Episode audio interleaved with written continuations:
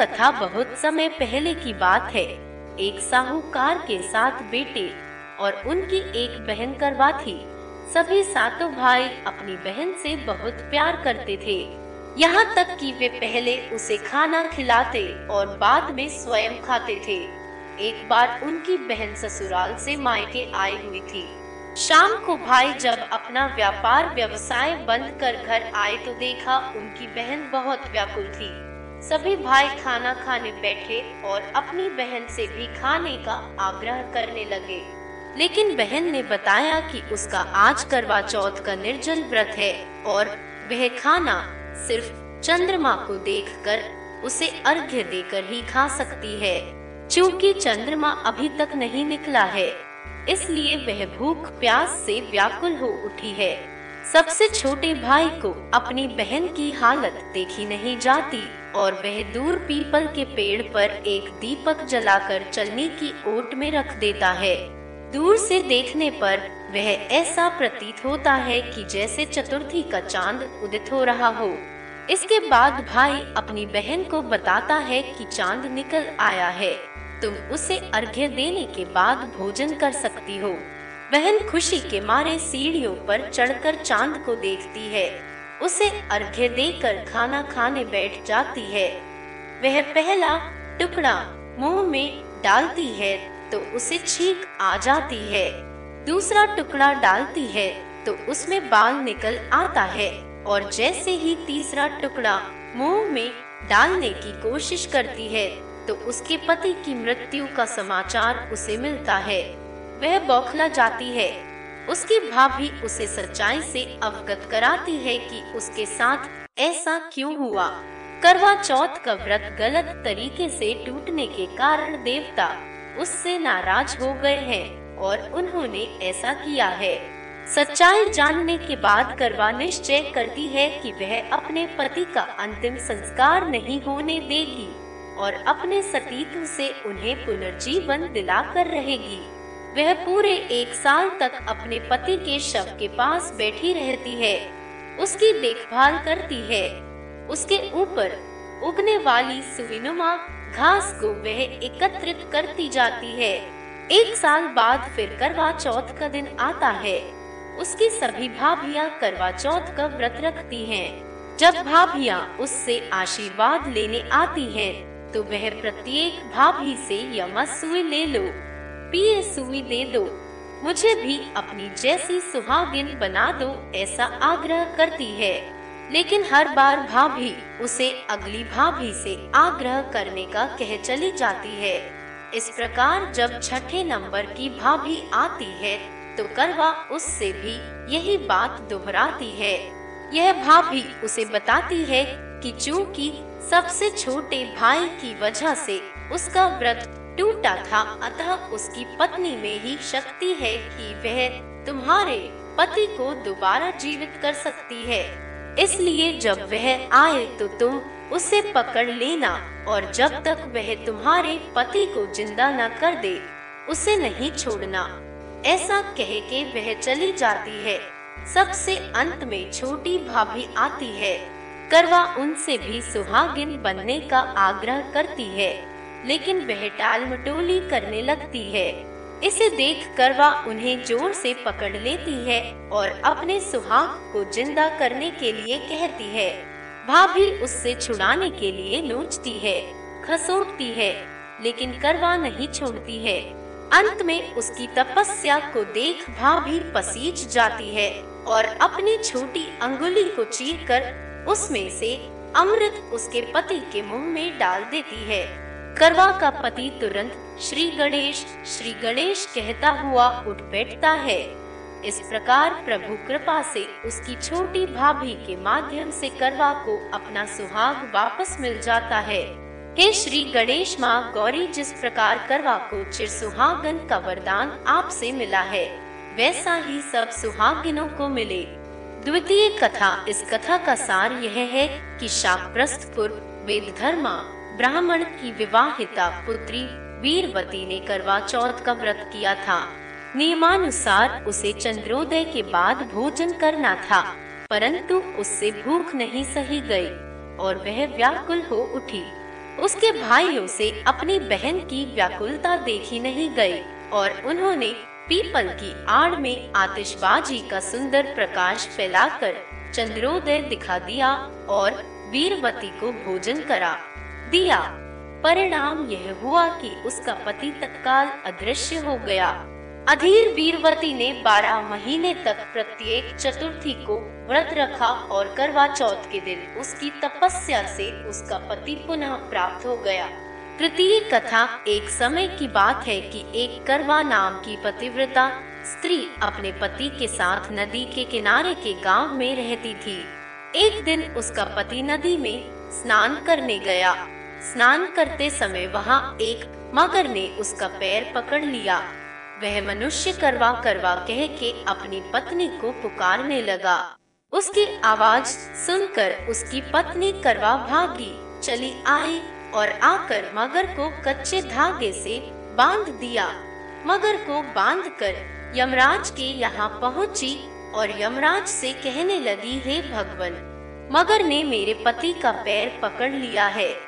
उस मगर को पैर पकड़ने के अपराध में आप अपने बल से नरक में ले जाओ। यमराज बोले, अभी मगर की आयु शेष है, अतः मैं उसे नहीं मार सकता।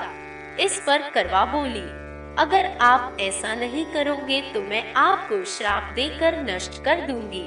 सुनकर यमराज डर गए और उस पतिव्रता करवा के साथ आकर मगर को यमपुरी भेज दिया और करवा के पति को दीर्घायु दी। हे करवा माता। जैसे तुमने अपने पति की रक्षा की, वैसे सबके पतियों की रक्षा करना। चौथी कथा, एक बार पांडु पुत्र अर्जुन तपस्या करने नीलगिरी नामक पर्वत पर गए। इधर द्रौपदी बहुत परेशान थी। उनकी कोई खबर न मिलने पर उन्होंने कृष्ण भगवान का ध्यान किया और अपनी चिंता व्यक्त की। कृष्ण भगवान ने कहा, बहना इसी तरह का प्रश्न एक बार माता पार्वती ने शंकर जी से किया था। पूजन कर चंद्रमा को अर्घ्य देकर फिर भोजन ग्रहण किया जाता है। सोने, चांदी या मिट्टी के करवे का आपस में आदान प्रदान किया जाता है, जो आपसी प्रेम भाव को बढ़ाता है। पूजन करने के बाद महिलाएँ अपने सास, ससुर एवं बड़ों को प्रणाम कर उनका आशीर्वाद लेती हैं। तब शंकर जी ने माता पार्वती को करवा चौथ का व्रत बतलाया। इस व्रत को करने से स्त्रियाँ अपने सुहाग की रक्षा हर आने वाले संकट से वैसे ही कर सकती हैं जैसे एक ब्राह्मण ने की थी। प्राचीन काल में एक ब्राह्मण था। उसके चार लड़के एवं एक गुणवती लड़की थी। एक बार लड़की मायके में थी, तब करवा चौथ का व्रत पड़ा। उसने व्रत को विधि पूर्वक किया। पूरे दिन निर्जला रही। कुछ खाया पिया नहीं, पर उसके चारों भाई परेशान थे कि बहन को प्यास लगी होगी, भूख लगी होगी, पर बहन चंद्रोदय के बाद ही जल ग्रहण करेगी। भाइयों से न रहा गया। उन्होंने शाम होते ही बहन को बनावटी चंद्रोदय दिखा दिया। एक भाई पीपल की पेड़ पर छलनी लेकर चढ़ गया और दीपक जलाकर छलनी से रोशनी उत्पन्न कर दी। तभी दूसरे भाई ने नीचे से बहन को आवाज़ दी, देखो बहन, चंद्रमा निकल आया है। पूजन कर, भोजन ग्रहण करो। बहन ने भोजन ग्रहण किया। भोजन ग्रहण करते ही उसके पति की मृत्यु हो गई। अब वह दुखी हो विलाप करने लगी। तभी वहाँ से रानी, इंद्राणी निकल रही थी। उनसे उसका दुख न देखा गया। ब्राह्मण कन्या ने उनके पैर पकड़ लिए और अपने दुख का कारण पूछा। तब इंद्राणी ने बताया, तुमने बिना चंद्र दर्शन किए करवा चौथ का व्रत तोड़ दिया, इसलिए यह कष्ट मिला। अब तू वर्ष भर की चौथ का व्रत नियम पूर्वक करना तो तेरा पति जीवित हो जाएगा। उसने इंद्राणी के कहे, अनुसार चौथ व्रत किया तो पुनः सौभाग्यवती हो गए। इसलिए प्रत्येक स्त्री को अपने पति की दीर्घायु के लिए यह व्रत करना चाहिए। द्रौपदी ने यह व्रत किया और अर्जुन सकुशल मनोवांछित फल प्राप्त कर वापस लौट आए। तभी से हिंदू महिलाएँ अपने अखंड सुहाग के लिए करवा चौथ व्रत करती हैं। प्रथम कथा बहुत समय पहले की बात है। एक साहूकार के साथ बेटे और उनकी एक बहन करवा थी सभी सातों भाई अपनी बहन से बहुत प्यार करते थे। यहाँ तक कि वे पहले उसे खाना खिलाते और बाद में स्वयं खाते थे। एक बार उनकी बहन ससुराल से मायके आई हुई थी। शाम को भाई जब अपना व्यापार व्यवसाय बंद कर घर आए तो देखा उनकी बहन बहुत व्याकुल थी। सभी भाई खाना खाने बैठे और अपनी बहन से भी खाने का आग्रह करने लगे। लेकिन बहन ने बताया कि उसका आज करवा चौथ का निर्जल व्रत है और वह खाना सिर्फ़ चंद्रमा को देखकर उसे अर्घ्य देकर ही खा सकती है। क्योंकि चंद्रमा अभी तक नहीं निकला है, इसलिए वह भूख प्यास से व्याकुल हो उठी है। सबसे छोटे भाई को अपनी बहन की हालत देखी नहीं जाती और वह दूर पीपल के पेड़ पर एक दीपक जलाकर चलने की ओट में रख देता है। दूर से देखने पर वह ऐसा प्रतीत होता है कि जैसे चतुर्थी का चाँद उदित हो रहा हो। इसके बाद भाई अपनी बहन को बताता है कि चाँद निकल आया है। तुम उसे अर्घ्य देने के बाद भोजन कर सकती हो। बहन खुशी के मारे सीढ़ियों पर चढ़कर चाँद को देखती है। उसे अर्घ्य देकर खाना खाने बैठ जाती है। वह पहला टुकड़ा मुँह में डालती है तो उसे छींक आ जाती है। दूसरा टुकड़ा डालती है तो उसमें बाल निकल आता है और जैसे ही तीसरा टुकड़ा मुँह में डालने की कोशिश करती है तो उसके पति की मृत्यु का समाचार उसे मिलता है। वह बौखला जाती है। उसकी भाभी उसे सच्चाई से अवगत कराती है कि उसके साथ ऐसा क्यों हुआ। करवा चौथ का व्रत गलत तरीके से टूटने के कारण देवता उससे नाराज़ हो गए हैं और उन्होंने ऐसा किया है। सच्चाई जानने के बाद करवा निश्चय करती है कि वह अपने पति का अंतिम संस्कार नहीं होने देगी और अपने सतीत्व से उन्हें पुनर्जीवन दिलाकर रहेगी। वह पूरे एक साल तक अपने पति के शव के पास बैठी रहती है। उसकी देखभाल करती है। उसके ऊपर उगने वाली सुविनुमा घास को वह एकत्रित करती जाती है। एक साल बाद फिर करवा चौथ का दिन आता है। उसकी सभी भाभियाँ करवा चौथ का व्रत रखती हैं। जब भाभियाँ उससे आशीर्वाद लेने आती हैं, तो वह प्रत्येक भाभी से यमा सुई ले लो पिए सुई दे दो मुझे भी अपनी जैसी सुहागिन बना दो ऐसा आग्रह करती है। लेकिन हर बार भाभी उसे अगली भाभी से आग्रह करने का कह चली जाती है। इस प्रकार जब छठे नंबर की भाभी आती है तो करवा उससे भी यही बात दोहराती है। यह भाभी उसे बताती है कि चूँकि सबसे छोटे भाई की वजह से उसका व्रत टूटा था, अतः उसकी पत्नी में ही शक्ति है कि वह तुम्हारे पति को दोबारा जीवित कर सकती है। इसलिए जब वह आए तो तुम उसे पकड़ लेना, और जब तक वह तुम्हारे पति को ज़िंदा न कर दे, उसे नहीं छोड़ना। ऐसा कह के वह चली जाती है। सबसे अंत में छोटी भाभी आती है। करवा उनसे भी सुहागिन बनने का आग्रह करती है, लेकिन वह टाल मटोली करने लगती है। इसे देख कर वह उन्हें ज़ोर से पकड़ लेती है और अपने सुहाग को ज़िंदा करने के लिए कहती है। भाभी उससे छुड़ाने के लिए नोचती है, खसोटती है, लेकिन करवा नहीं छोड़ती है। अंत में उसकी तपस्या को देख भाभी पसीज जाती है और अपनी छोटी अंगुली को चीर कर उसमें से अमृत उसके पति के मुँह में डाल देती है। करवा का पति तुरंत श्री गणेश श्री गणेश कहता हुआ उठ बैठता है। इस प्रकार प्रभु कृपा से उसकी छोटी भाभी के माध्यम से करवा को अपना सुहाग वापस मिल जाता है। हे श्री गणेश माँ, गौरी, जिस प्रकार करवा को चिर सुहागन का वरदान आपसे मिला है, वैसा ही सब सुहागिनों को मिले। द्वितीय कथा, इस कथा का सार यह है कि शाकप्रस्थपुर वेद धर्मा ब्राह्मण की विवाहिता पुत्री वीरवती ने करवा चौथ का व्रत किया था। नियमानुसार उसे चंद्रोदय के बाद भोजन करना था, परंतु उससे भूख नहीं सही गई और वह व्याकुल हो उठी। उसके भाइयों से अपनी बहन की व्याकुलता देखी नहीं गई और उन्होंने पीपल की आड़ में आतिशबाजी का सुंदर प्रकाश फैलाकर चंद्रोदय दिखा दिया और वीरवती को भोजन करा। दिया। परिणाम यह हुआ कि उसका पति तत्काल अदृश्य हो गया। अधीर वीरवती ने बारह महीने तक प्रत्येक चतुर्थी को व्रत रखा और करवा चौथ के दिन उसकी तपस्या से उसका पति पुनः प्राप्त हो गया। तृतीय कथा एक समय की बात है कि एक करवा नाम की पतिव्रता स्त्री अपने पति के साथ नदी के किनारे के गाँव में रहती थी। एक दिन उसका पति नदी में स्नान करने गया। स्नान करते समय वहाँ एक मगर ने उसका पैर पकड़ लिया। वह मनुष्य करवा करवा कह के अपनी पत्नी को पुकारने लगा। उसकी आवाज़ सुनकर उसकी पत्नी करवा भागी, चली आई और आकर मगर को कच्चे धागे से बाँध दिया। मगर को बाँध कर यमराज के यहाँ पहुँची और यमराज से कहने लगी, हे भगवान, मगर ने मेरे पति का पैर पकड़ लिया है। उस मगर को पैर पकड़ने के अपराध में आप अपने बल से नरक में ले जाओ। यमराज बोले, अभी मगर की आयु शेष है, अतः मैं उसे नहीं मार सकता।